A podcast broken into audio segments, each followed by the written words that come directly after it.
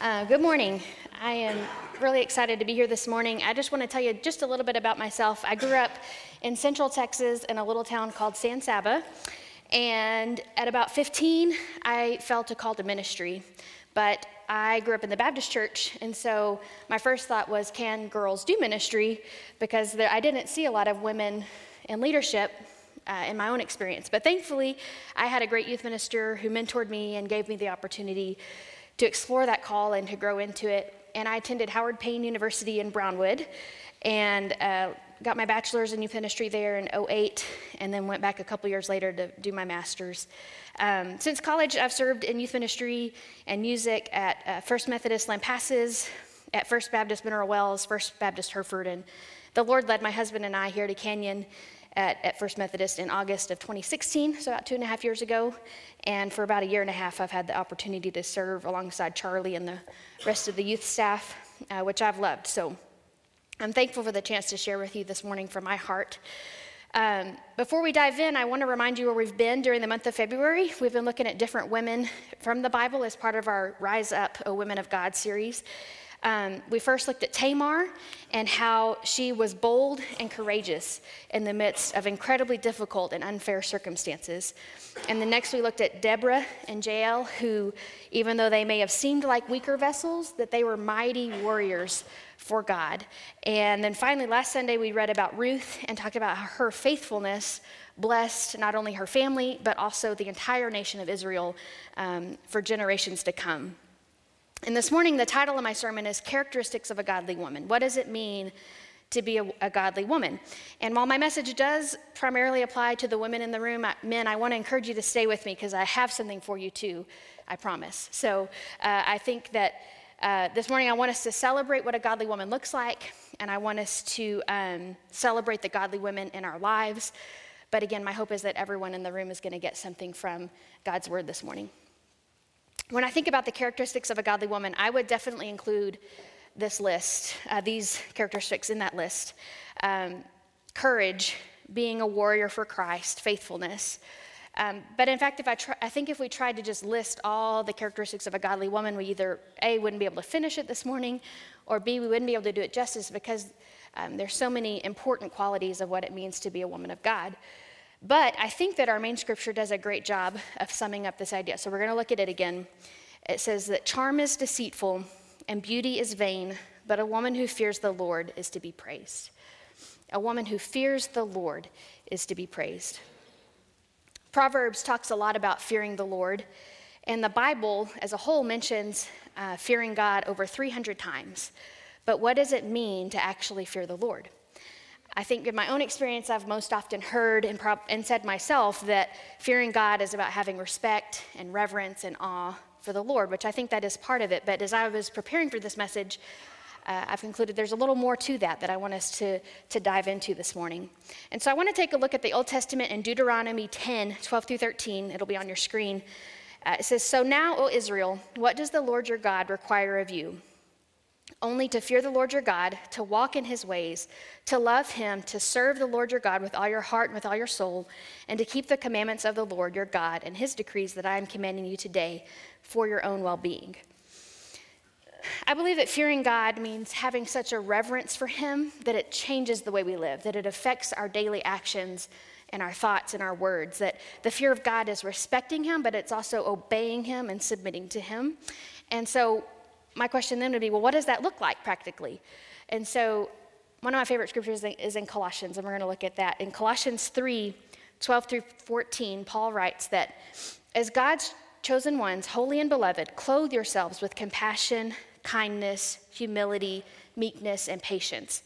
Bear with one another, and if anyone has a complaint against another, forgive each other.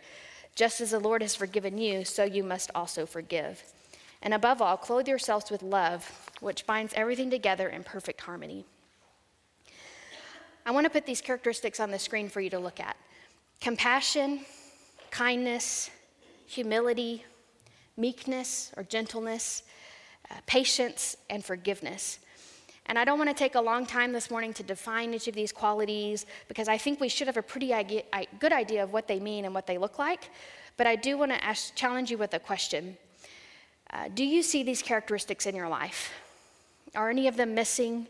Or do you feel the Holy Spirit stirring inside you that um, one or two of those that He's saying, you need, this is, you need to work on this. Hear me. Um, and so as we continue on, I just want that to be stirring in your heart this morning as we uh, continue to look at this passage. But also, I didn't forget the last line. We got to look at the last line of what Paul said. He said, Above all, clothe yourselves with love, which binds everything together in perfect harmony. Um, the NIV translate that, translates that verse as over all these virtues, put on love, which bind them together in perfect unity. So, over and above all these characteristics that we've looked at, we have to be women who love. Women who love our families, our friends, our enemies, and even complete strangers. Um, that is what it means to be a godly woman. So, how do we do that? Go back to the beginning of the verse and you see how Paul uses this phrase. He says to clothe yourselves. And I think that's very simple what that really means. Everyone in here this morning did at least one thing before you came to church you got dressed. Amen? um, whether you picked out your clothes or someone else did, none of us showed up without any clothes on. Amen.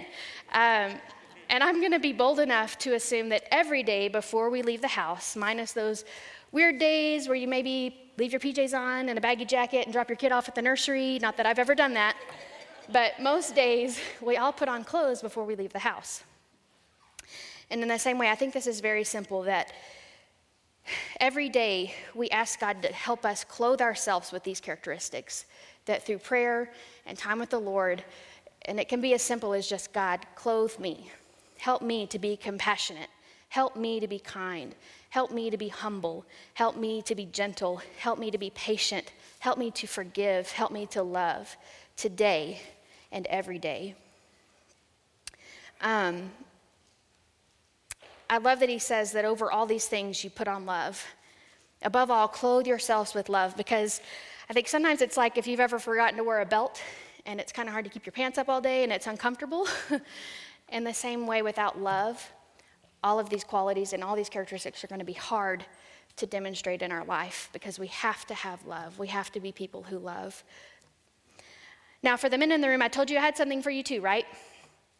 First of all, Please hear me when I say that being a godly woman can be a struggle. There are so many pressures in our world as women to appear a certain way and to perform to a certain standard and to have families that are perfect or look a certain way. And sometimes I think it can be very difficult to exemplify these qualities that we've talked about.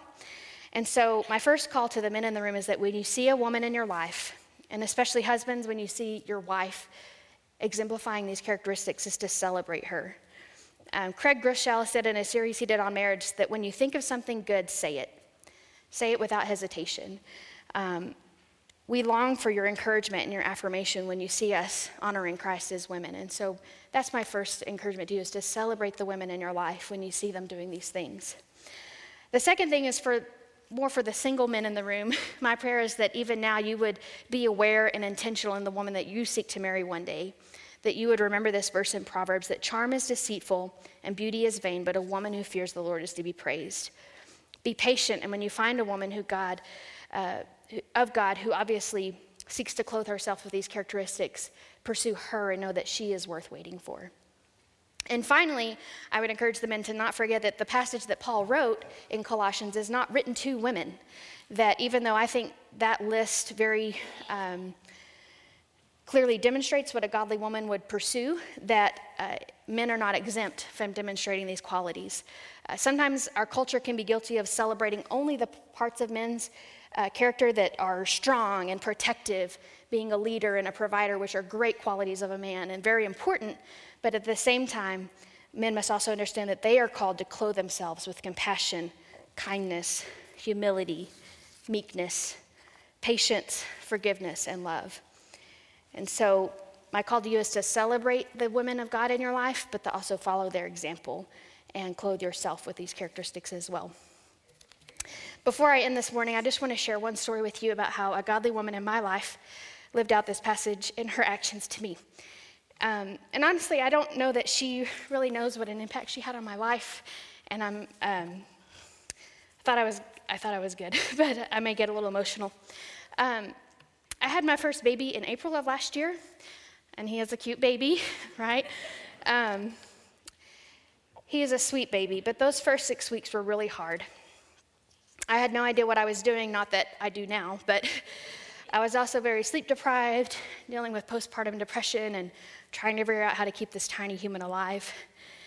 And Christy Ibarra is our church's financial secretary, and she told me on multiple occasions that if I ever needed anything to just ask. She said, even if you need to just come rock that baby, you just let me know. And at about week three, I was really struggling one day, and John was crying for what seemed like forever. And I texted Christy, and as I was preparing, I actually went back to look at these conversations because I was like, what did we really say? and so I said, Christy, uh, I might take you up on rocking this baby if you have any time available. And that's hard to reach out when you're struggling like that. Um, but Christy said, um, You bet I do. You want me to come by now? And I was like, Whenever you can come is great. and she said, Well, give me a second, and you'll never guess what happened. Right as she pulled up, John fell asleep.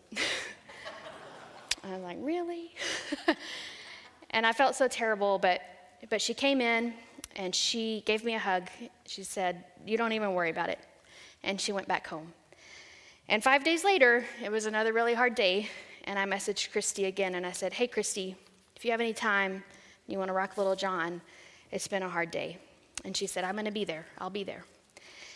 And she showed up and she rocked John while I went in my kitchen and I, I cried. and uh, she got him to sleep and she hugged me and then she went on her way. And I can't tell you how much of an impact those actions had on my life in such a difficult season. And what she did doesn't sound super extravagant, but she was a godly woman. She exemplified compassion, kindness, humility, gentleness, and patience, and she bound those together with love. In the same way as we seek to be godly women, we don't have to wait for big, extravagant opportunities to fear the Lord and honor Him with our actions. We don't have to be perfect women with perfect families who never embarrass us or perfect children who never disobey us. Sometimes it can be as simple as rocking a baby or hugging a friend who needs us. So, my question to you this week is how will you be intentional about clothing yourself with compassion, kindness, humility, gentleness, patience, forgiveness, and love? Let's pray.